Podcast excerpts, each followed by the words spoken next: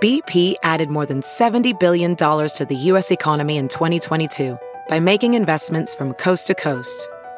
Investments like building charging hubs for fleets of electric buses in California and starting up new infrastructure in the Gulf of Mexico.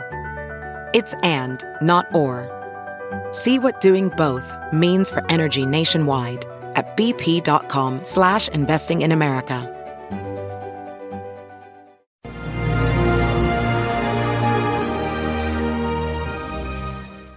Hello there, everyone. Judge Andrew Napolitano here for Judging Freedom.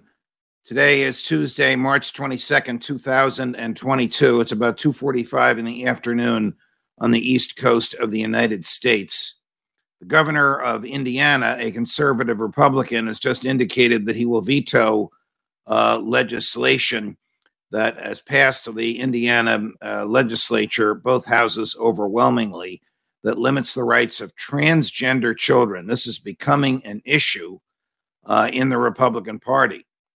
The Democrats are taking the position that transgendered children have every right to undergo these uh, sex and identity change uh, procedures, and that they ought to be treated as they uh, as the gender that they have become and wish to be.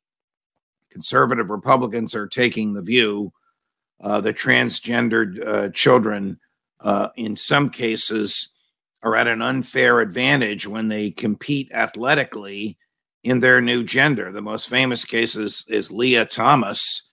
I believe her original name was Larry Thomas, but she was a, a, a male as a freshman at the University of Pennsylvania, and now as a competitive swimmer is a female and is beating all the female uh, competition. As a female, but in a male body. Uh, I'm trying to say this as charitable as I can to these people who uh, believe that they need to change their gender uh, identities. What are the Republicans going to do? It's an issue they're going to have to confront.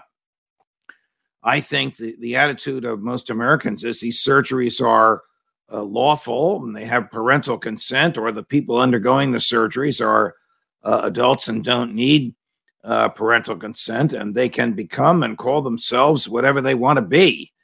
Um, on the other hand, uh, people have the right to shun them. You have the right to say, look, I think this is weird. I don't want you in my house. I don't, but but it, it doesn't always work that way. The, the surgeries are lawful. They can become what they want to be under uh, the Constitution, and they have the same rights uh, as the rest of us.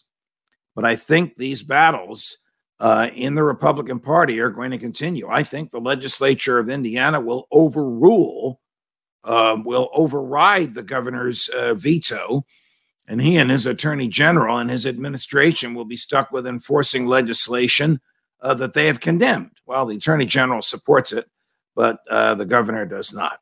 There are many more of these to come. I think we need to be uh, charitable, but not crazy, when it comes to evaluating these uh, situations. As for the competition, I don't know where that's going to go.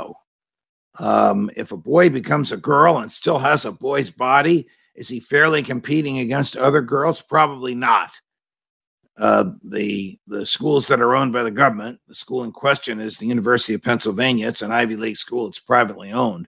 Schools that are owned by the government are going to have to resolve that Uh, in some way that is basically fair. Privately owned schools can set their own rules. Judge Napolitano for Judging Freedom.